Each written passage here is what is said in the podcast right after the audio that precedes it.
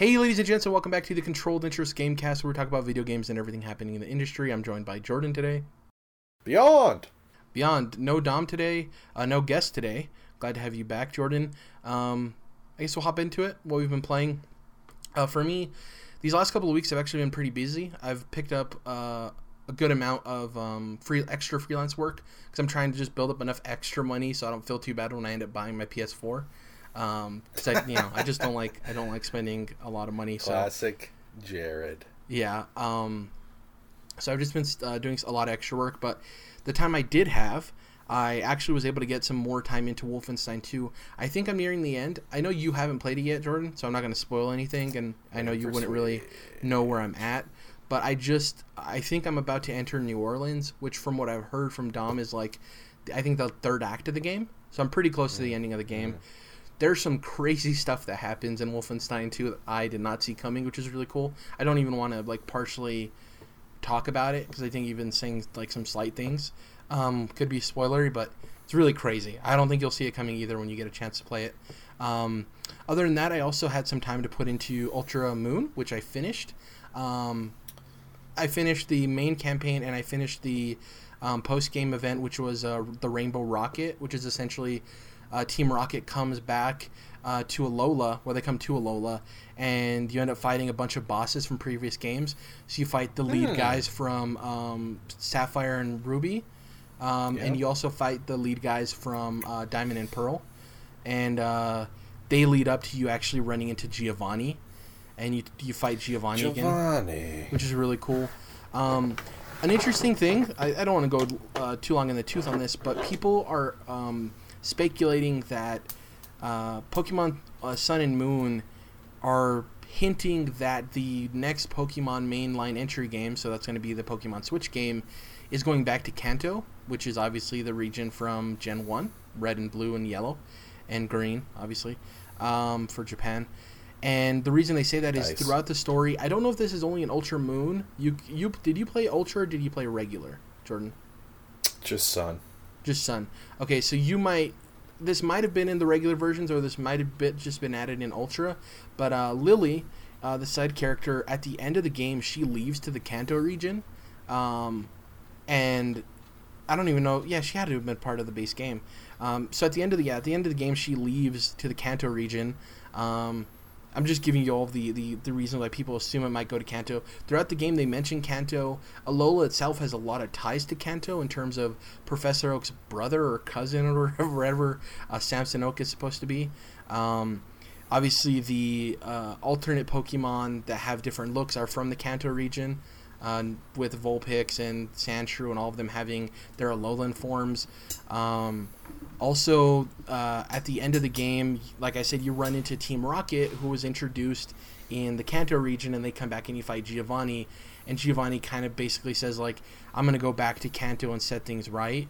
Uh, and in the Pokemon anime, which isn't too surprising, I think they actually do this at the end of every season, so this is one thing you wouldn't want to super read into. But at the end of um, his adventures in Alola, he states that he wants to go back to Kanto and start fresh. Um, which I think the thing that people are keying in there is starting fresh. I think a lot of times Ash talks about going back to Kanto and stuff like that, but he's specifically in this, and there's a clip of it, say he says, "I want to go back to Kanto, start fresh from the beginning again." Um, so basically, all these different things are like the Pokemon Company talking about the Kanto region through this newest game. On top of the fact that uh, Masuda, who's one of the main producers and composers for Pokemon, has been really heavy on Twitter um, teasing Gen 1 specifically. Like he mentioned he'd been listening to the Red and Blue soundtrack, Red and Green, he stated, because uh, that was their versions. Um, he also has been, I forgot the other things, but essentially before Sun and Moon came out, he also teased the next generation by posting a picture of a moon on his Twitter. Uh, that was before Sun and Moon were announced. And a lot of the hints he's giving now seem to be related to the Kanto region. Um, and what it looks like is it won't be a remake, but it'll be a retelling of or a new story in Kanto, which I think is a smart idea because there's a- actually a big portion of the Pokemon community that doesn't want to go back to Kanto and do a remake again, which kind of sucks because that's like all I want. Um, but I think going back to Kanto gives the quote unquote Gen 1ers the nostalgia that they want, right?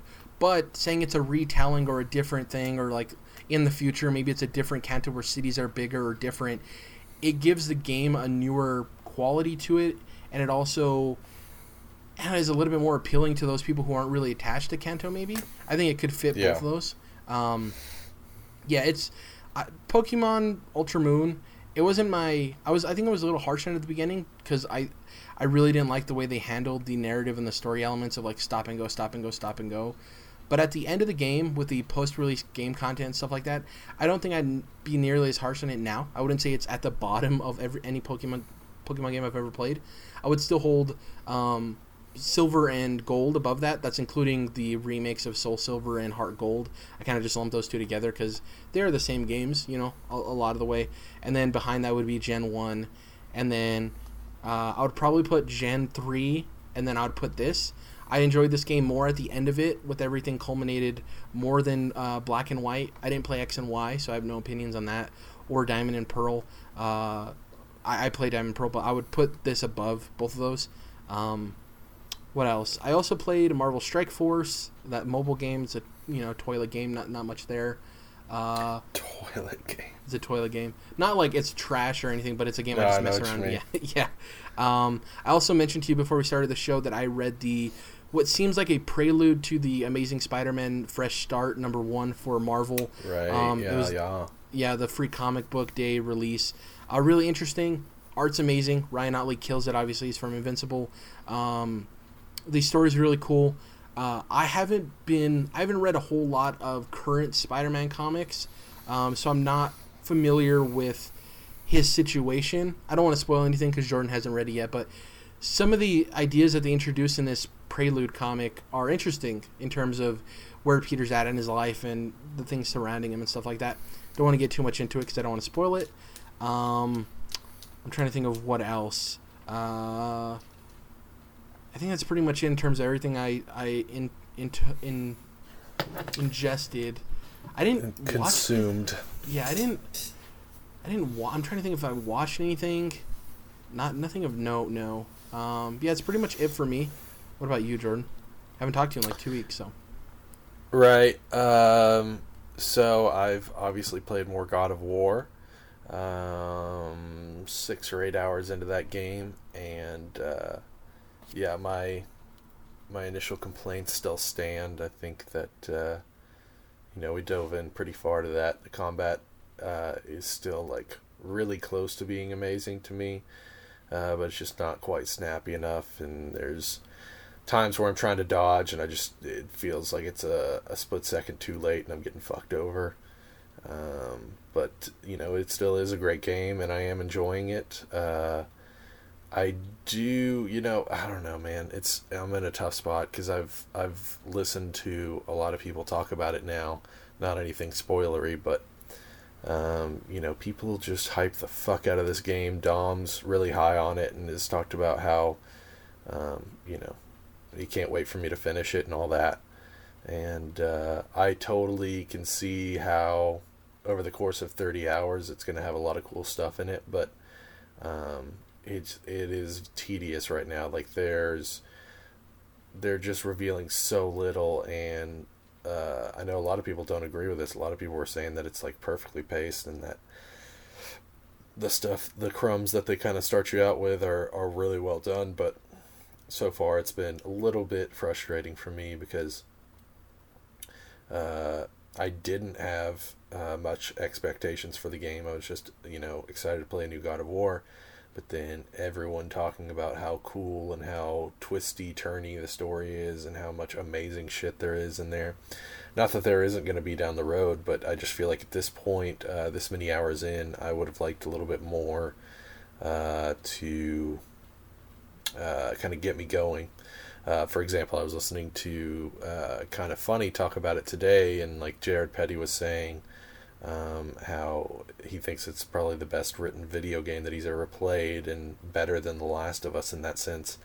And you know me, Jared, I'll be the first one to give Naughty Dog some shit, but I was like, dude, the way that Last of Us grips you from a writing standpoint, from a story standpoint, immediately I just have not been gripped uh, by this game in the same way. And it's solid, and it is well written, and it is well acted, and it is well uh, produced. But dude, The Last of Us, every moment of every cutscene pretty much is is gripping and is tantalizing all at the same time. It's not just tantalizing. It's not just planting breadcrumbs. Like every single encounter that they have, uh, Joel and Ellie, um, whether it be with Tess or um, with the brothers down the road, or um, I can't remember the lady who's in charge of the Fireflies' name that initially gets Joel to take Ellie.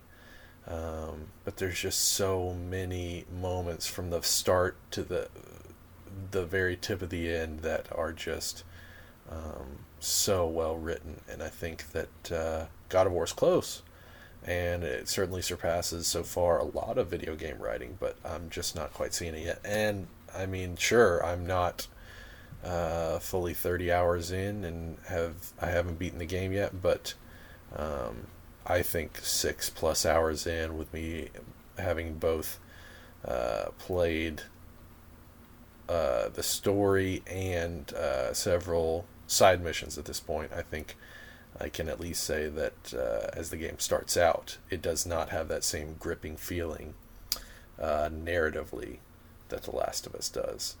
Um, so I'm, I it feels like I'm just uh, being Debbie Downer over here. Um, obviously, I'm definitely excited to jump back in and, and see where this goes, but I just cannot stop hearing from all different angles how oh you got to keep going you got to keep going it gets so crazy there's so many twists and turns you're not going to believe what happens this that and the other. And i'm like yeah um, but that's just uh, making the hours where where shit doesn't happen even a little bit more difficult. Um, and honestly i think i would enjoy this game way more if i were playing it in a vacuum just because um, I think you know me well enough to know that I am usually not a subscriber of hype in many ways. And so when people are just, you know, shitting their fucking pants over this stuff, it uh, it doesn't ruin the experience or soil it, if you will. Uh, but it definitely uh, just kind of uh, uh, nags at me a little bit uh, in the back of my mind. So we'll see. And I'm certainly happy to get to those twists and turns and and um, be hopefully be floored. You know, have my jaw drop when that does happen. But uh, we'll have to wait and see. Uh, besides playing God of War, uh, I rewatched Deadpool, getting ready for Deadpool 2 coming up in a couple weeks. And um, gotta, you know, uh, I'm, I'm sure I'm preaching to the choir here, Jared, but I fucking love that movie, man. It's so cool. Um, a lot of different things they did really well.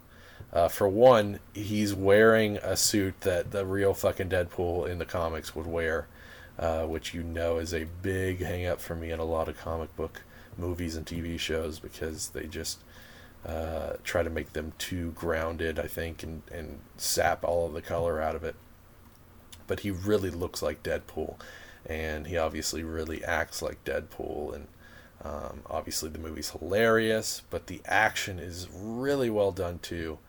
Um, and I was re after the movie, I rewatched the test footage that had originally come out that kind of got the ball rolling for the movie to finally be made. And uh, the way that they essentially remake that stuff in the film is so cool and uh, yeah, the the attention to detail in that movie is just superb. So, um, and then you got some X Men action in there with Colossus and um, Negasonic Teenage Negasonic Teenage Warhead. Um, so, very good movie. Very excited for the second one.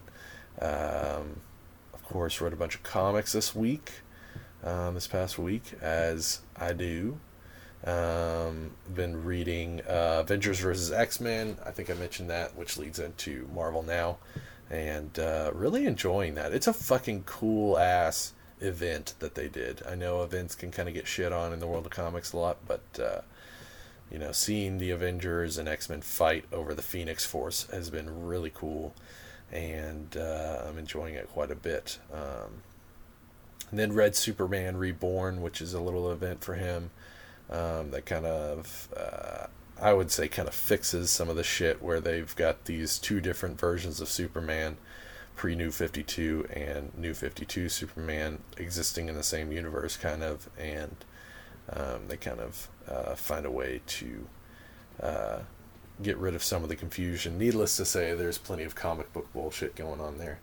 Um, but I think it'll definitely, the way they conclude it, will uh, put things in a good, good position moving forward. Um, besides that, a little shout out to Krypton. Um, I don't know if you're watching this or not, Jared, but uh, obviously uh, this is about the planet Krypton where Superman's from and is actually some of the most interesting stuff to me about Superman or Supergirl, uh, like the Kryptonian stuff and the actual like alien sci-fi stuff. Really, before they were ever uh, kicking around and doing stuff, um, is some of my favorite of the Superman mythos. So I really like, uh, you know, diving deep into that lore and going back before, um, you know, obviously the planet was destroyed. So uh, a little shout out there. Um, and that's about it. Um, you were talking about Deadpool. Did you see the exchange that happened between uh, the Deadpool account and uh, the Russo brothers? I didn't. So I don't know if you saw that when, before Avengers: Infinity War came out, the Russo brothers, maybe it was Marvel Studios or Kevin Feige, somebody they posted that image of that like note saying, "Thank you guys for ten years. Thanos demands your silence. Like, please keep spoilers yeah, not to yourself." spoiling it. Yeah. in Deadpool fashion, he made a note saying like, "Hey, don't spoil our movie either," kind of thing. Kind of the same Right. setup with the picture and everything, just like obviously making fun of that. Um, it was like uh, Deadpool demands your. Oh damn, I'm messing up. Yada whatever. Um, and then the Russo brothers simply replied with a picture of the Infinity Gauntlet flipping him off, which is really funny. Uh, so it was a nice back and forth great. there. Um, yeah, I guess we'll hop into. I, I'm actually going to be uh, watching Deadpool next week, so I'm excited to rewatch it too, leading up to the release of the sequel. I love that movie So so, much. Um, Hell yeah. Let's hop into the news. Uh, we have a, a decent amount of news stories today. Uh, the first one revolves around Anthem. Um, so Blake Jorgensen, who's the CFO of EA, revealed in an earnings call um, that Anthem, we previously knew was going to be coming out in the next fiscal year. Uh, he stated that it's going to be releasing on the last month of that fiscal year, so we know that it's going to be coming out in March of 2019. Um, this makes sense for um, Bioware. It's, it's uh, the release date for both uh, Mass Effect Andromeda and Mass Effect 3. They like that early year slot, so it makes sense as long as they hit it. Uh, another thing attached to this that I didn't include in the notes was that Casey Hudson um, actually posted a new blog post the day of us recording this uh, on the Bioware blog, and he basically answered fans' concerns about, you know, the typical question that comes up when you see these games that are very much inspired by the the Destiny layout, right? The persistent Yeah. world games. Um, he basically talked about that uh, they their one of their main goals is to make sure that you can play this by yourself and have a good time with it. Um, he said too that though it's multiplayer, he knows that the biggest concern there is that when you have a game that's multiplayer and you need a story to work for everyone, it doesn't necessarily feel like a Bioware game because Bioware games are all about your journey and your story. And though I didn't write it down, they actually uh, Casey Hudson had them um, do a new uh, company um, not motto uh, mission statement. You know, every company Yeah. has their own mission statement. They actually did a different one for theirs, and it basically said, "We are Bioware. We create worlds," and then it goes into a bunch of other stuff. But it's basically, I think Casey Hudson was what they needed in terms of getting back on the right track for Bioware. We'll see, obviously, if Anthem lives up to the hype. But he basically Yeah. talked about them switching their mission statement, talking about the concerns they know fans have with this type of game, talking about that you can play this game single player because they want it to feel like a, a Bioware game uniquely. And he also mentioned that they have another team working on something very much related to Dragon Age, which is odd that he didn't say that they're work that they're he didn't just say that they're working on a new Dragon Age game. He said they're working on something very much close to Dragon Age. So I don't know if maybe they they go forward with the lore and the world of Dragon Age, but they call it something different. Um, but Mm. we'll see what happens there. Just an interesting blog yeah, post. because uh, the Dragon Age is like a time period in Yeah. that world. Um, so yeah, maybe they go to a different age. Yeah, that'd be really interesting. That that world is so rich of characters and stories and stuff. Oh, yeah. So, I don't think people would be too mad about it switching the name because there is a reason in its lore, like you said, that makes sense for it to switch the name. Also, Yeah. it's a way for them to pitch it as a new IP to investors and stuff. Technically, you know, because it's not the same name. Um, Right. so there's some stuff there, some leeway. I just like him keeping up with these posts. The first one was a little PR-y, like we talked about when it first was released. This one Oh, was yeah. a, a lot more, hey, we understand you guys have issues and worries. Let's talk about it. So I really appreciate Well, I'm that. sure he heard a bunch of shit about how fucking um, kind of stone faced that first one was. You know. Yeah. And I think Casey Hudson being on the outside looking in at Bioware the last couple of years and just probably he, he's a pretty smart guy. He probably looked at the industry and said it's like nowadays you need to have that connection with gamers. It's not the way it was before. Like we need to have a direct line of communication and I think this is the blog the blog post is going to be that for them. Um, yeah. The next story uh, kind of goes with uh, what we've been talking about the last year or so in terms of Microsoft getting new IP, getting you know their own their own uh, first party lineup in the way that Sony does. Um, there was actually some job postings, and the job postings stated that Microsoft's looking to hire people who have experience shipping high quality titles at tr- uh, quadruple A standards, experiencing uh, experience managing internal teams and external development studios across the world, and a knowledge and understanding of the process of building new IP. This obviously seems like they're hiring people for a new studio, and the job What? listings all have the location of Santa Monica. So What the fuck is quadruple A? I think that's just what they. It's an easy way to say like first party exclusive without saying that, you know, because it's like the budget that Maybe. Sony and Microsoft have and Nintendo have to put behind a game.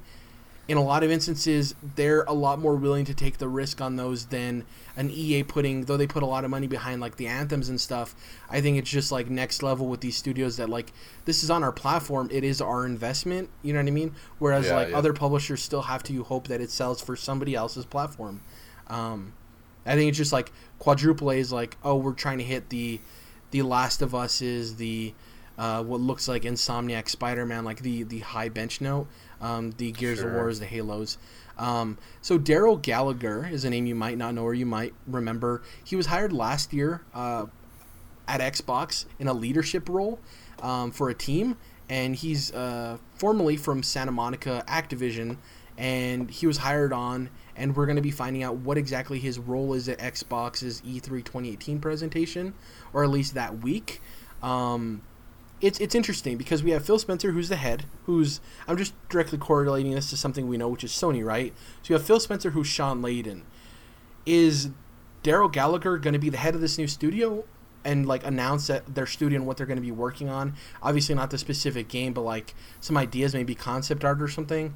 Um, does he just state that he's running a new studio? Is he not even running a new studio? And wh- what if he's the their Shuhei, right?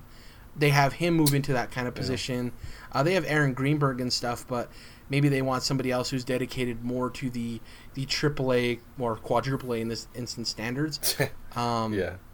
it, it's very interesting. Uh, you know, people are trying to make jokes about this of like God of War just released, so they want to make a Sony Man- uh, S- Santa Monica studio of their own. It's like I'm pretty sure Santa Monica has a lot of things going for it in terms of its location and stuff, and these job hirings and postings were made before. Like I don't think it's directly correlated, right?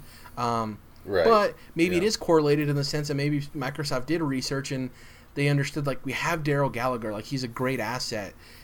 Maybe Santa Monica is a great place to establish another studio. There's reasons why there's other places there, as in Activision and Sony, right? Have Santa Monica. So um, it's interesting. I'm I really want to know if he comes out on stage and announces their new uh, like is it Microsoft Santa Monica? Is that what it's called? Is he even a part of that, or is he a part of Xbox in general as a first party consultant or leader? Um, yeah, it's it's interesting. I think one thing that we are going to need to talk about when we come to our pre E3 predictions, when we're talking about Xbox, is it's going to be exciting to see some new IP they have. But I wouldn't be surprised if we actually see some people come out and they don't have a game yet. But I think it's they they announce that they're a studio that's owned by Microsoft and they're working on a Microsoft exclusive, right? And that's maybe the tough road there of like people would love to see con- maybe not concept art, but people would love to see the actual games they're making. But some of these studios might be so early on. Personally, I would rather see uh, a couple of leads of the studio come up and say who they are and what they plan to do instead of just this is a studio and this is their concept art. You know what I mean? I don't know. It's Yeah. it's going to be difficult. I just hope that they don't name the studio Forza Factory or something. Like they have the Coalition, which is tied to Gears, and they have 343, which is tied to Halo. Like, stop naming your studios after the franchise they're working on because it's just not a good idea. Like, you want. You just Well- need to be more versatile, I guess. You know, because like Guerrilla, what if they were called Killzone Studios? You know, Yeah, but they also have like Lionhead and Rare and stuff that yeah they didn't create them, and I understand where you're coming from. But the thing is, is that Lionhead got shot in the head.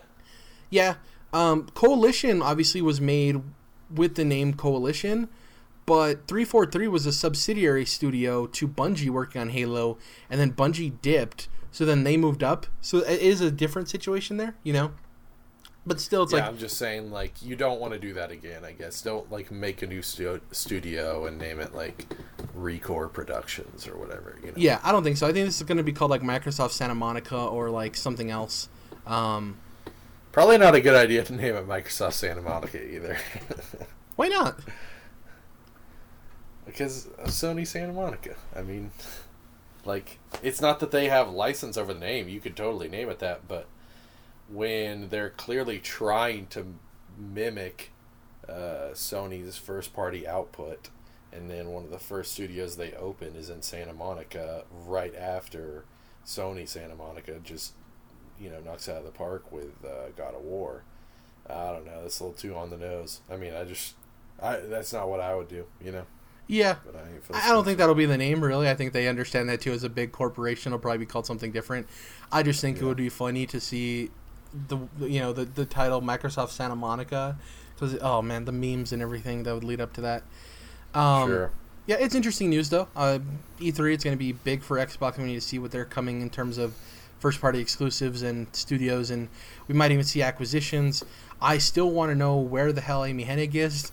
I we might hear Oh, about her, maybe not on Xbox's stage, but we might hear about what Amy Hennig's doing at some point during E3. I hope maybe even Gamescom at the latest, but She's on an island talking to a goddamn volleyball. it's like Captain America in the MCU. Like she's just off the grid right now. She's gonna come back as Yeah. Nomad, and you know we're Yeah. gonna see what happened. Um, the next news story here is really close to Jordan's heart. Square Enix announced that they're going to be having an E3 presentation for the first time in two years. Um, it's going to be a pre-recorded video conference, uh, so Nintendo Direct style. Um, it's going to be happening Monday, June 11th at 11 a.m. Uh, Pacific Standard Time. So it's going to take the morning slot on Monday, which is going to be Square Enix with its video. Then you're going to have Ubisoft, and though the time hasn't been revealed yet, we assume it's going to be PlayStation because they always take that Monday night spot. Um, yeah, it's interesting because this is their first E3 presentation in two years. Uh, and I want to talk about what do we think they're going to be showcasing. So some of the things we expect or assume are Just walk Cause 4, away, you Kingdom Hearts don't 3. Hear me say, exactly. please, oh baby, don't Uh, go. Yeah, Just Cause 4, Kingdom Hearts 3, uh, Avengers we could possibly see too. Um, though I assume that we see this that. first at Xbox and then we'll see it again on Square Enix's video. Tomb Raider as well could be the same exact thing. Um, Yeah. And then we start talking about the Final Fantasy VII remake, if that's gonna pop up. Uh, Mm, Final I hope Fantasy 16. Um, Yeah. some people are assuming we might hear an announcement about Final Fantasy 14 finally coming to Xbox, which would make some people happy. Wouldn't matter to me either way, but uh, that'd be Yeah. that'd be a good announcement for people who have been waiting on that. Um, Jordan, do you think we get Kingdom Heart uh, Kingdom Hearts 3's release date announced at Square Enix's stage? Remember, they're before PlayStation. Would we get it there? Yeah, we will. Uh, well, we're getting it at E3. I'm not sure which one, but I would assume uh, you're probably getting it at Square Enix. Um, but yeah, I definitely think, uh, unless something catastrophic happens, I think that game's coming out this fall. Um, and then also, just side note, uh, I had a lot of fun with Just Cause 3, so I'd be totally down with Just Cause 4. Yeah.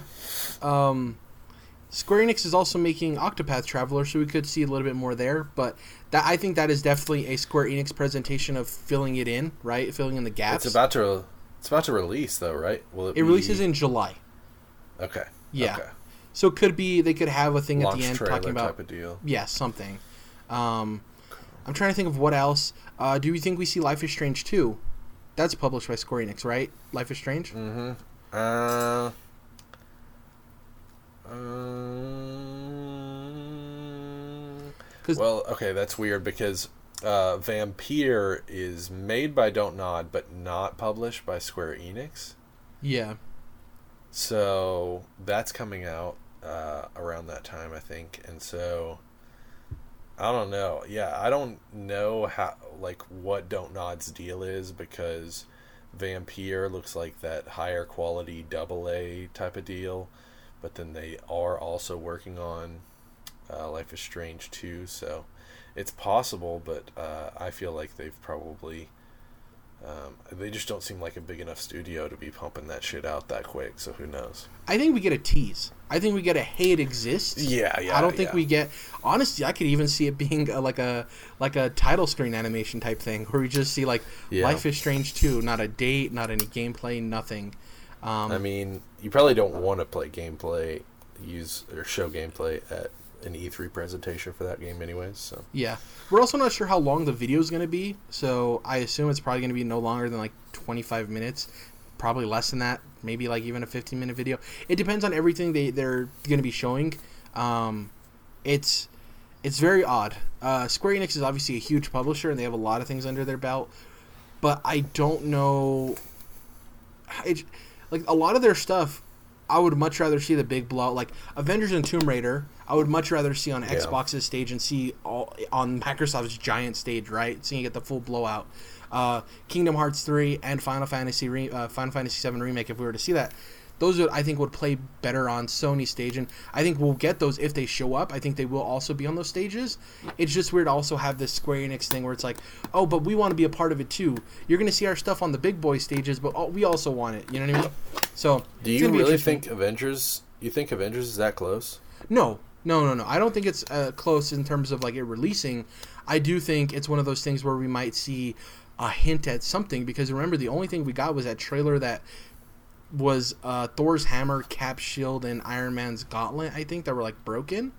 Um, right. I think it could be just a cinematic trailer uh, that we get another hype trailer. I don't think we're even close to gameplay on that or a release date. Right. Um, but. I do think they want to show it because, especially with the zeitgeist surrounding Avengers: Infinity War, that I they want to showcase that, right? Especially for their investors mm. and stuff too, because people tend to forget E3 is also for those people uh, to see the hype surrounding the things that they're investing in. You know, from what we've heard, Avengers is going to have a huge budget, so they want to be like, oh, there's a reason we're putting this much money into it because people are excited. I do think we'll get a hype-ish kind of uh, trailer or something, uh, a tease. Um, I guess it's pretty much anything else about Square Enix. Are we seeing Final Fantasy 16? Can't even say that with a straight face. I don't even know why people would want to nah. see that. Like, I understand nah. people like Final Fantasy and stuff, but like, aren't you burned by this point of like from announcement, even with Kingdom Hearts three in some capacity? Uh, it's right. like, aren't you burned from hearing announcement to like actual release? Like, come on now. I'll tell you. I'll tell you what we're gonna see from Final Fantasy. We're gonna see more Final Fantasy fifteen. More DLC expansions. Yeah, I mean they've talked about how they've got more stuff coming out throughout this year, so yeah, it's happening. You know yeah, it's just it's I don't know. It's it's odd. It's very interesting because like Square Enix is a huge publisher. It's just for some reason, and maybe I'm in the wrong, Jordan, but like them having their own video thing doesn't really excite me because like. I assumed we were going to see Kingdom Hearts 3 on Sony stage. Like, so it's not like we're the only chance of us seeing it is at Square Enix. You know what I mean? I don't know. Yeah, I don't know. I mean, it's very odd for me. They have enough properties for me to be excited, oh, yeah. but just the way that they manage their shit is just so whack. And they get it right sometimes where they fixed uh, FF14, um, and then 15 didn't turn out to be too bad. Um, but they're really starting to botch this whole 7 remake and uh, and then yeah, Kingdom Hearts has been, you know, Kingdom Hearts 2 was on the PS2, so it's like who knows, man? yeah, I just don't. Uh, I mean, I like their properties, but I don't necessarily get excited for them just because there's kind of no reason to. You know, it's uh, just kind of a waste of hype and energy. So I kind of just wait until they come out. You know, obviously I'm excited for Kingdom Hearts three, but I'm not uh, chomping at the bit. And that's the tough thing with them because at least with Sony, though they've gotten way better in the last couple of years, I don't even think it's a problem with them anymore. But even when Sony was having trouble with delaying their games, it was mm. okay. This game got delayed. We're getting it in three months. You know, it's locked in. It's just we have to wait a bit. with Square Enix, a three month delay can turn into a year delay. Could turn into you know like so. It's like, like you said, don't why even get invested with your energy levels? Like just when you when it actually releases. And i think that's partially why i'm not like excited for their video. Not that i'm not excited to see the games that they're going to be showing because they have a lot of stuff i'm super excited for. It's just like it's like a lot of false promises and especially for like Avengers and Tomb Raider, if I see that at Xbox first, is it going to be the EA thing where we see the first trailer for Battlefield at EA and then we see the same exact trailer on Xbox's stage, but in reverse? So like we see the Avengers thing first on Xbox's stage or the Tomb Raider thing, and then we just see the same video on Square Enix's thing. It's like, cool. Why why would I be excited about watching the same trailer again? You know, it's very odd. Yeah. We'll see what happens. Yeah. Yep. Uh, the next story uh, is a leak ish uh, so there was a Walmart Canada listing for a bunch of games that haven't come out yet that people are assuming to be leaks from E3 announcements. And a lot of these games seem plausible. Some of them are odd. I'm going to go through the ones that kind of stand out and we can have a back and forth, Jordan, in terms of what we think about him. Uh, Lego DC Villains was listed. That seems like a plausible thing we could see being announced from Lego. Uh, it's been talked about. Seems like a title of, an, uh, of a Lego game that comes out. Nothing crazy there. Um, Assassin's Creed is listed. Uh, so this is the first like knock it like this might not be real. This might just be somebody typing in things they think will happen. It doesn't have any subtitle to it. We know Assassin's Creed isn't coming out this year. The box just literally says Assassin's Creed. So does the write up. Um, Assassin's Creed is also misspelled, which isn't a huge thing because they enter the information themselves. But uh, so first that's the that's the first weird one, right? That's or that's already yeah. the hint of like this is odd. Um, one of the next ones listed is Destiny Comet, which, if you're not familiar, Comet was the code name for the third piece of DLC we anticipated from Destiny 2. So if they got the information from like the developers and like the publishers, why would they still list it as Destiny Comet when that was the the project name, right? Very yeah. odd. Borderlands 3, that could happen totally plausible. Gearbox needs to release something, considering their last couple of releases haven't gone off too well. Um, that being Battleborn and uh, the what was the game that Duke Nukem was in? Bulletstorm remaster, which I doubt yeah. flew off shelves. Um. Super Smash Brothers, okay. Uh, Dreams, okay. Rage Two, which is interesting. Uh, we talked about before the show. I played Rage, you didn't. It's an interesting game to get a sequel it's one of those games where when you're looking at Bethesda's conference this year, you're like, well, what are they going to announce? Possibly Doom 2, possibly some other things. Rage 2 could be a nice surprise. Um, it's just very odd because it is a game and a franchise that doesn't have a lot of love behind it or anticipation. Um, though it's kind of weird because now Bethesda's kind of hinting at they're going to do something on May 14th that could possibly be the reveal of Rage 2, um, which is odd. Uh, another game listed here is Insurgency Sandstorm. I've never played any of the Insurgency games, so that doesn't really strike a chord with me anyway. Uh, Square Enix, we talked about Just Cause 4. That's listed. That's totally possible, right? Just Cause seems to be sell decently well. Uh, fourth entry wouldn't be that surprising. Uh, Final Fantasy VII Remake is listed. Uh, Metroid Prime 4 is listed. NBA 2K, we assume yes. Uh, Beyond Good and Evil 2 is listed, which that game is not coming out in at least another two years. Good luck with that. Um, and uh, the Division Two is the other the other thing listed on here. So there's some games that are totally plausible, right, Jordan? But there's some things that sure. are kind of like, ugh, this seems like somebody at a computer like, what's going to be announced at E3 this year? So we have these set in, uh, so when they do release, we can just have them up to pre-order, right? Uh, I'm of the mind that I don't think these are necessarily real not saying that some of these games aren't going to be announced at E3. I just don't think this is this is a list of oh these are all the games that are going to be shown at E3, right? Because there's not a single new IP listed on here. So if it was a list they had received from publishers, we would see at least one new IP we're not familiar with, right? and be like, "Whoa, that's weird. What Yeah. is that?" Um, yeah. What what are your what is your take on these Walmart leaks? Obviously, you know they could be real, they could be not. But what do you think? Yeah, um, I'm sure that some of this stuff will be right, whether they actually had the correct information or not. Um, and then, of course, I think some of it will be wrong. Um, you know, there's so many leaks that people really get their hopes up on and really start believing. Uh, I remember when Red Dead 2 was uh, thought to be announced uh, coming up pretty soon from that point there were so many different leaks of like, oh, my buddy works at a GameStop and they just got this poster of Red Dead Revolution in, you know. Um, there's so many different uh, types of ways that people can kind of just troll. Um, so either way, like I said, I'm sure some of it will be correct, but uh, who knows? Also, we've got a problem here, Jared. We got a big old problem. This whole, like you mentioned, Doom Two, right? Yeah. and uh, Doom Two is a game that already exists, Yes. and um, God of War is a game that already existed before the PS4, and Star Wars Battlefront is a game that already existed before the PS4. Like this whole oh, we're just gonna go back to the original title and almost like disregard these games.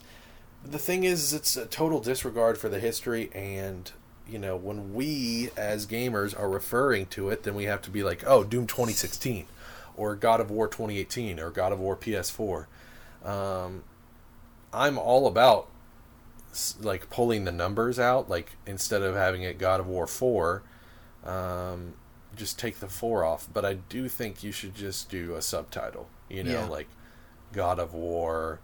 Valhalla, Ragnarok. Viking Viking something. apocalypse, yeah. Yeah. Um, but yeah, I just think like it's just gonna make it so confusing. And then in another fifteen years, when we have Star Wars Battlefront or Doom or God of War, you know, it's just like what the fuck, man. It's weird that we have, and you know, it's one thing when it was like uh, the new Star Wars Battlefront, right? Or currently we have the the latest Doom game. But then Doom 2, now there's two Dooms and two Doom 2s, and there's two Star Wars Battlefronts and two Star Wars Battlefront 2s. It's just like, this is becoming an issue for me. I'm not happy with it, Jared. I'm not happy.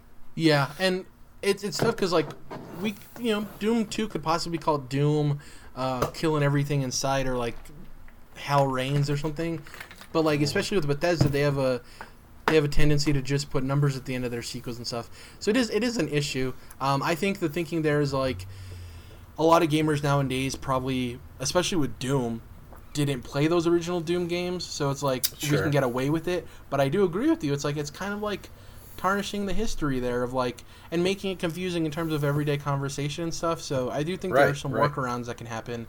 Um, I assume God of War 2018 2 and 3 might not be called 2 and 3. They might be God of War Valhalla, God of War Ragnarok, but we'll see. Um, with Doom, if it is announced, I would assume it is Doom 2. And yeah, it is a weird issue.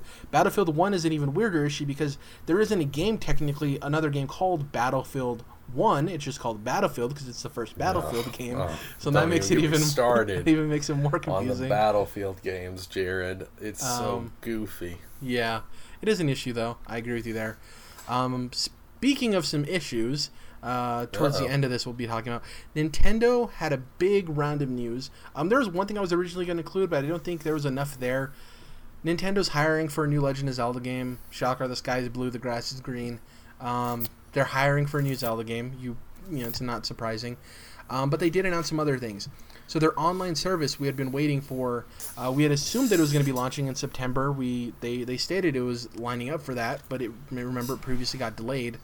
It is Yeah. launching this September. It's going to be twenty dollars a year. They have cheaper packages for three and one month, and it's going to be thirty five dollars for a family plan. Um, so you can everyone can pitch in to pay for a yearly thing of a Nintendo online together for thirty five dollars and save you all some dinero, some guap. Uh, and uh, they also included cloud saves, which is like cool. It's 2018. Glad that exists. Yeah. My Yeah. biggest issue with this, you shouldn't have to pay to have cloud saves in 2018. That kind of bothers Mhm. me. Um, Yep. but it is what it is. At least we're getting them, which is kind of sometimes what you have to do with Nintendo. Is like, yeah, it sucks it's happening this way, but at least it's happening. Um, also, the service is going to be launching with 20 NES games or NES games if you are that type of person, uh, with multiplayer built in, online play, um, which is cool. We kind of expected that too.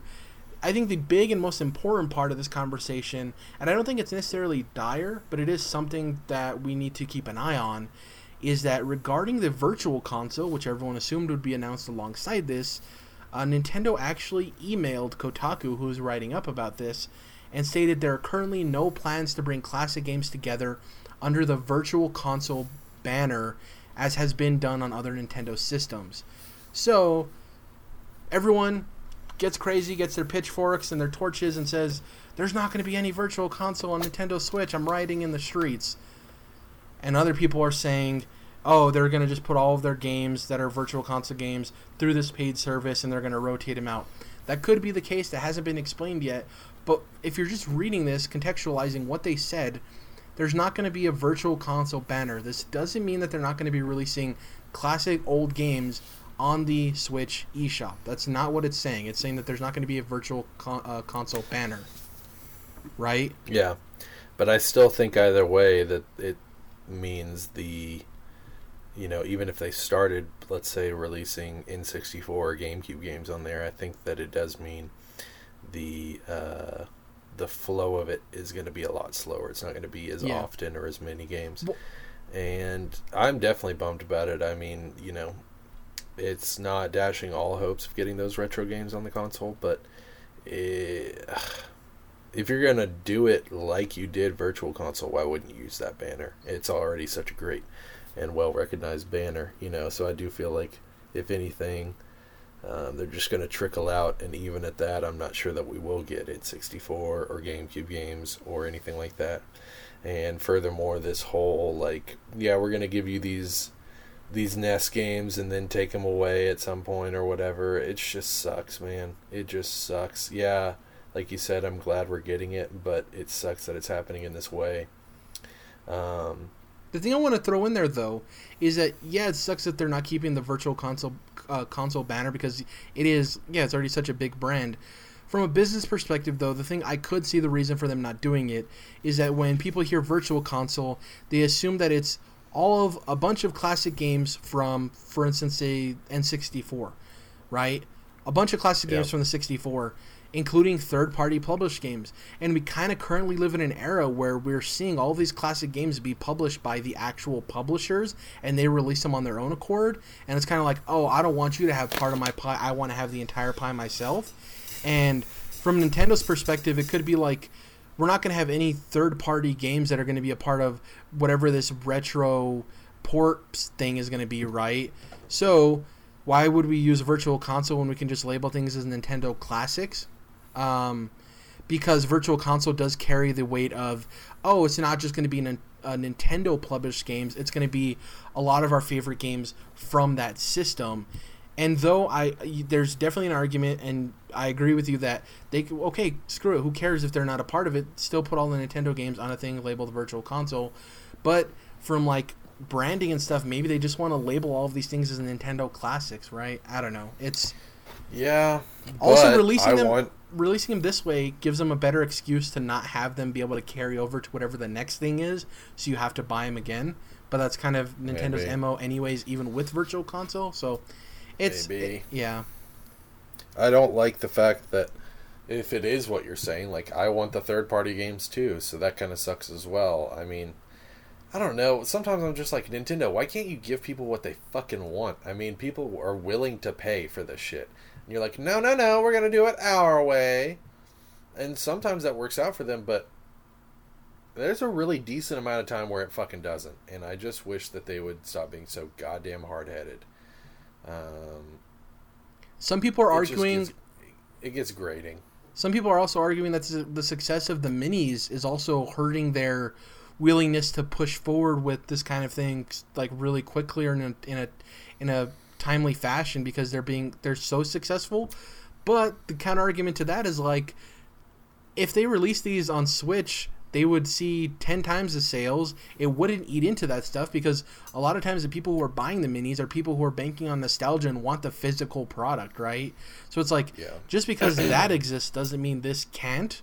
Um, I, I do I do agree with you, and I am on the side of more more of this sucks than this is whatever. But I think people also have to catch their breath and understand that this their statement and they choose their wording very carefully. The virtual console uh, console I can't say that's like a tongue twister for me, I guess. The virtual console banner will not be on Nintendo Switch. Read those words specifically. So Sure. you have to kind of figure out what that might be. Yeah, it might be something really crappy. I, I agree with you. That is a huge possibility. But the other possibility is that they just want to release it in this way that's not tied to that virtual console. You know, so I don't know. It's it's, it's tough. Um, My, you mentioned that uh, it you shouldn't have to pay for cloud saves, and I totally agree. But at this point, I'm like, you know what? Fuck it. Twenty dollars a year, sure. Take my money, assholes. yeah, I just don't want to have to start over a forty-hour game if my console breaks. What the fuck ever, you know? get my memory like, wiped when I send it in for repairs. Yeah, like exactly. I'll just I'll do it at this point. And once again, that sucks, and that's a stupid way to do it. But if that's what it takes for me to be able to use cloud saves, I guess that's what's going to happen. I think the pricing is good though. Uh, I think their pricing is solid for what we assume it'll offer. There's no way they could have come out at uh, PSN or Xbox Live price points because though everyone would have laughed. I think twenty dollars for the year is reasonable. That being said, we'll see once the service launches how good are the online services. Um, Right. What get, how often are they going to be updating the games? How many games get removed? Uh, how good are the cloud saves? Do you only get a certain amount of memory allocated for cloud saves? That's not a reasonable amount. There's a lot of questions that still hang in the air, but as it sits with the information we currently know, I think twenty dollars a year and thirty five for a family plan of, I think it's up to eight accounts is are pretty solid numbers. Also weird, this is launching almost in a, in a bunch of other territories. This isn't launching in Japan, in terms of it being paid.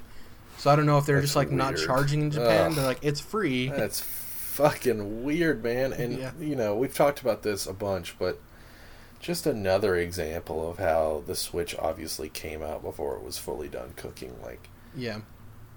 the true online service isn't launching until a year and a half after the console. Like, what the fuck were you doing, Nintendo? So, yeah, who knows, man? We'll see. Um, the other thing I wanted to mention, this isn't a news story. I just thought it was interesting. Uh, you know, Overkill's The Walking Dead, that game that uh, from the Payday Two developers. Uh, Yeah. I don't know if you've seen any of the trailers they've released for the characters in the game. I haven't. So what I'm assuming is it looks like it's going to take on a Left 4 Dead style approach in terms of there's four set characters that four people playing multiplayer choose from. In terms of gameplay and all that stuff, I'm not comparing it to Left 4 Dead, but you know how in Left 4 Dead you load in, you have a character, right? It's already you don't create your character or anything. It's a specific character with a voice dialogue and stuff like that. It seems like that's what they're doing with this game. The first trailer was this uh, black gentleman who I don't remember his name, but he carried around a bat and he was more of like the melee based character. Uh, the second character was a an Asian female who seemed like the healer, the, the healer of the group, the nurse. Uh, and they have their backstories and stuff. The third one was really interesting. It showcased an older man, had to be in maybe his 60s, uh, white beard, white hair, walking through this highway, sits in this car, sees a picture of a little girl, and starts talking to somebody you assume, and then it's revealed that it's a zombie, like strapped in with a seatbelt, talking about his granddaughter um, and how he remembers her and stuff like that. And he's just talking to her, and you're like, oh, he probably lives on a compound with his granddaughter. And he ends up killing the zombie, and it's very compelling what he talks about. Older gentleman, and it zooms out, and you see like tons of zombies around him, and his closing words are, "I'll find you." Kath, I don't know if her name's Catherine, but it was her name. I'll find you, what her name was. Um, so these trailers are, I think, really interesting, and they're selling these characters it's going to be interesting to see what the actual gameplay is. They haven't showed it. These are all cinematic, beautifully done, um, computer graphics, but they haven't shown gameplay yet. And this seems like a game, honestly, that Skybound is forcing to finally put out. This game's been in development forever, you know. Um, Right. We're kind of nearing the end of the these zombie zeitgeist in terms of mainstream appeal. zombie things will still be popular and can be successful, but I, as with Walking Dead and other properties, we're kind of seeing that way down. And I think Skybound was anticipating this game coming out a lot sooner. Um, but yeah, the Oh, yeah. trailer looked really interesting. Um, but I guess we'll close out the show now. In terms of what we're going to be playing, finishing up Wolfenstein 2. Can't wait for you to play it on the Switch. That's where you're going to play it, right, Jordan? If I remember correctly. Yeah, waiting, waiting on it. Great game. Love it. Uh, oh, so good. Can't wait to talk with Dom about it uh, whenever he gets back. Non spoilery, of course. Uh, Love it. gonna be. I'm, I've continued working on my living dex in uh, in Pokemon. For those of you unfamiliar, a living dex is where you have a complete Pokédex, but you also have the evolutions of the Pokemon. Um, and the reason people do it is because when you enter a new game and you want to complete the dex, you have to have every evolution, right? So you can like save the beginning evolutions and just evolve them, but that's way too complicated. And especially with modern Pokemon games with the Pokemon Bank, it's easy to just transfer them all over. You don't have to do it one by one anymore. Thank God they added features where you can like select a box of Pokemon and move them and transfer them at once, really quick, really fast. Um, but I've been working on my living dex. I think out of the 790 or 800 Pokemon, I currently have I want to say in the 500 range. And this isn't something like I, I go hard on all the time 24 7. It's just like whenever I pick up Pokemon, I get super invested in it again. I'm like, I'll, I'll, I'll handle about, you know, a, like 20 to 50. Could be 20, closer to 20 or less than. Could be closer to 50, depending on how I feel in that, that, that time when I'm like really craving Pokemon. But I always chip away it. Yeah. So it's really fun. Um, I, I, I just Pokemon games are comfort food games for me. Uh, I just like playing them when I'm doing something else. It just is, feels comfortable to me. They're the only turn-based game I like for sure will probably enjoy when they come out. There's other turn-based games I can pick up and really like, but I know Pokemon is my turn-based strategy game, um, which is strange because I've never really liked those style of games. But this is one of the first games I ever played and fell in love with. So um, excited to play more of that. Uh, no movie comes out this week of note, right? Because it's Deadpool and Solo, Yeah. or Solo then Deadpool. Solo's the 11th. No, is no Solo's the 25th, I think. Yeah, Deadpool, solo. 18th. Yeah. Um, it's pretty much it. I, I want to get around to watching A Quiet Place. Um, Yeah, yeah. and there's an uh, I want to get around to watching uh, Shape of Water as well. Those are my backlog of movies I want to watch, so I want to get to those. And then uh, it's pretty much it for me. Um, yeah. What about you, Jordan? So, uh, definitely some more God of War. Definitely, you know, I'll be reading me comics and me watching me anime. Um, let's see what else. Uh, just before the show, you told me and broke my heart that uh, Brooklyn Nine Nine was canceled, Yeah. which is uh, a great comedy series. I love it. Um, but uh, you know, it's got to end sometime, I guess. So um, it'll be finishing up soon. But shout out to that show because it is uh, very, very funny. Um, Oh, Jordan. One thing I forgot to tell you is, Yeah. are you familiar with the Lego Brickheads line? I don't think so. So the brickheads are like these little. They're like they're like Lego's version of uh, pop figs. Uh, Gotcha. So they're basically like these little models that you you buy and they're for specific characters and you build them yourself. I think they're like ninety to hundred and like twenty pieces. Um, and they're, they're really cool. They have them for Marvel, right? So they have like Hulk and Thanos and Captain America, and Iron, they have Iron Man's new suit. Um, so they're re- I, I, they're really cute. They're small. So I have one of Hulk, right? Because Hulk's my favorite superhero. And Sure. I was like, the creative in me was like, I wonder if I can because Lego has this feature called Pick a Brick where you can order specific bricks. I was like, I wonder if I can just Pick reverse engineer this build and make one of my on my own. And I made a pretty cool looking custom Beast version, Beast from X Men. Uh, I'll make sure to send you a dope. picture. It looks pretty cool. I have his iconic X Men belt and his undies, and yeah, I made it from scratch. His They didn't. They don't have any of the X Men, at least not not yet until the deal goes through. But uh, I made a custom Beast one, and I made a custom X twenty three one, but my parts for X twenty three haven't come in yet. So Ooh. pretty excited about those. I'll make sure to send you a picture. Sorry, go ahead. For what are we going to be playing? It's just something I forgot to mention. Oh, you're fine, man. Um, so, uh, what is left? Oh yeah, I was going to talk a little bit about um, Darling in the Franxx, the anime series. So I mentioned it when it first started, and uh, definitely I would say my most anticipated, or one of my most anticipated, because uh, shout out, we just started. Um, within the last few weeks, Tokyo Ghoul season three, which I'm not crazy about, but it's still good and uh, Steins Gate Zero or Steins Gate Season Two, uh, which is pretty good so far. Um, love both of those anime series, especially Steins Gate. I fucking love Steins Gate. Anyways, uh, highly anticipated Darling in the Franxx uh, co-production between A1 and Trigger. Uh, Trigger is, you know, de- I mean, they're both uh, some of the best anime studios, but Trigger is well known for its action and uh, this is a, a mech series, uh, giant robots, um, and I definitely enjoy it, but it is a lot more tedious and slow than I expected, and um, a lot less action, especially with Trigger being so well known for their action. Um, but I'm still enjoying it. Uh, latest episode just came out today, or at least the dub did.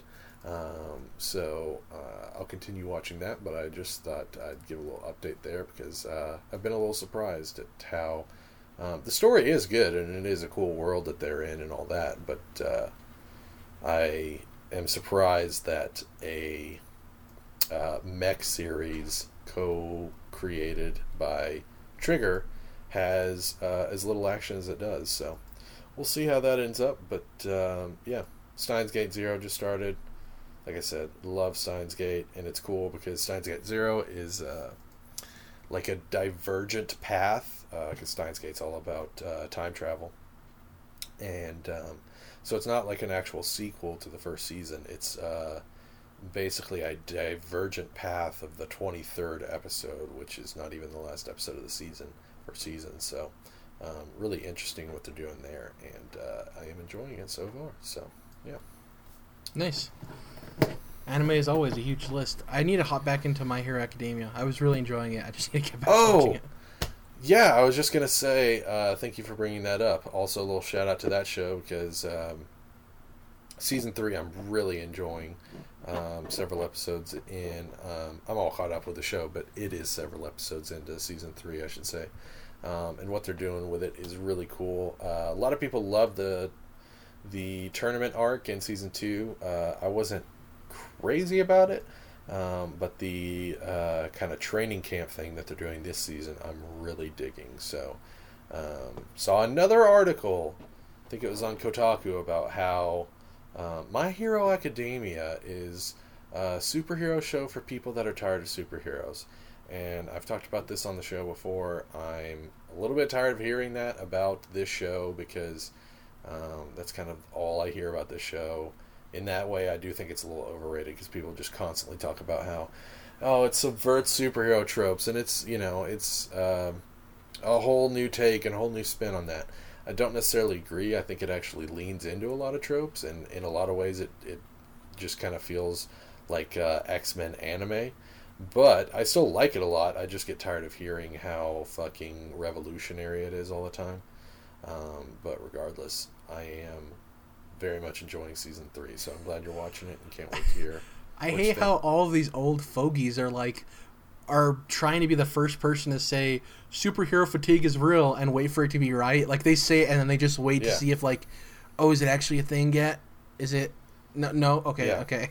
yeah, it's like I had seen several YouTube uh, analysis videos and uh, last season during season two of My Hero Academia, being like talking about how it subverts tropes, talking about how it's a revolutionary for the superhero genre. And then, yeah, several days ago, Kotaku's like, um, this is a superhero show for people who are tired of superheroes. Like, okay, clearly you think you have an original idea, but that's not necessarily the case. So, I'm definitely tired of hearing that. But like I said, I'm I'm really enjoying the show. I want to close out the show, but like people people don't understand that, like especially in like Hollywood, everything goes through waves. Uh, westerns were the bit were the big blockbuster hit for a long time, right? Or in the early sure. days of film, westerns were huge. Then it slowly shifted to the '80s action movies, right? Obviously, there was different genres of those movies. Alien is way different than Rambo, uh, but you had the action movies. 90s is where you started seeing the the infiltration of the espionage, like spy type movies, really heavily hitting. And now that we're we're currently in the age of superheroes, and they've kind of replaced a lot of action movies. We still have the Mission Impossible's and the James Bonds and the Fast and Furiouses, but like, it's fine. It, it just bothers me that these people Yeah. are so vehemently against it. It's like, it's Yeah. fine. Anyways, that's We're not gonna get, uh, you know, four superhero, six superhero movies a year for the next hundred years. Like, chill the fuck out. Yeah, exactly. Also, it's like three or four movies a year. There's 365 Yeah. days. You know how many movies release every year? I was actually thinking about that earlier on the show when we weren't even. I think you were talking about the Avengers game or whatever. All this talk about superhero fatigue. It's like, it's not like there's a new Avengers movie every fucking day, man. Like Yeah. this is, this is being overblown. You know. Yeah, it's like you look at any other genre, and there's there's four to six of those movies released a year. You know, Yeah, like at the very least. espionage, yeah. or Mission Impossible's, or you know, uh, coming of age, or uh, midlife crisis dramas. Which holy shit, you want to talk about an overbloated genre? That shit is is and basically always has been all over the fucking place. I just think it's it's it's older people and maybe people who aren't in touch because there are older people who are into comics having to come to terms with the fact that I think superhero movies are going to eventually become and they are currently a genre of film that are going to be a part of film for the foreseeable Yeah. future, you know. It's fine. You can yeah, it's, this whole thing irritates me so much. Those don't have to Kotaku those Kotaku headlines are like, shut up. The whole reason I like My Yeah. Hero Academia is because it, it, I think it does also lean into those. It does subvert some tropes, but it leans into that stuff, and I love it. And it is Yeah. X Men anime, so yeah, whatever. Yeah, that's why I was like, wait till you get to season three. It's like this is fucking X Men anime right here, and I love it. Yeah. So, yeah. Thank you guys for listening to episode 97. Next week we'll have Dom back, and uh, we're getting closer and closer, inching towards E3. We're going to have guests on each of our E3 predictions podcasts. I definitely look forward to that. Uh, yeah, like I said, Dom will be back next week. If you can, please follow us on YouTube, subscribe to us there, follow us on iTunes, leave us a review. It definitely helps us out. Um, like the YouTube videos too, that helps as well. And tell your friends about us. If you have somebody that wants to listen to a gaming podcast and uh, needs somebody else to talk to them about the latest and greatest games from Square Enix every year or every 10 years, depending on how they decide to release them, let them know about us. Your boys at Controlled Interest. Like, subscribe, share. Yeah, smash that like button. Uh, if you can, follow us on Twitter. I am at Jared underscore. Jordan is at Malamotus. Dom, who's not here today, is at Dom's Oreos. And our group Twitter, where we tweet out all of the latest podcasts and other videos we put out, is Controlled Interests. That's at CTRLINT, Controlled Interests abbreviated. Uh, you can also go to controlledinterest.com to get all the latest uploads and information there as well. We'll catch you guys next week in episode 98. See you guys next time. Bye.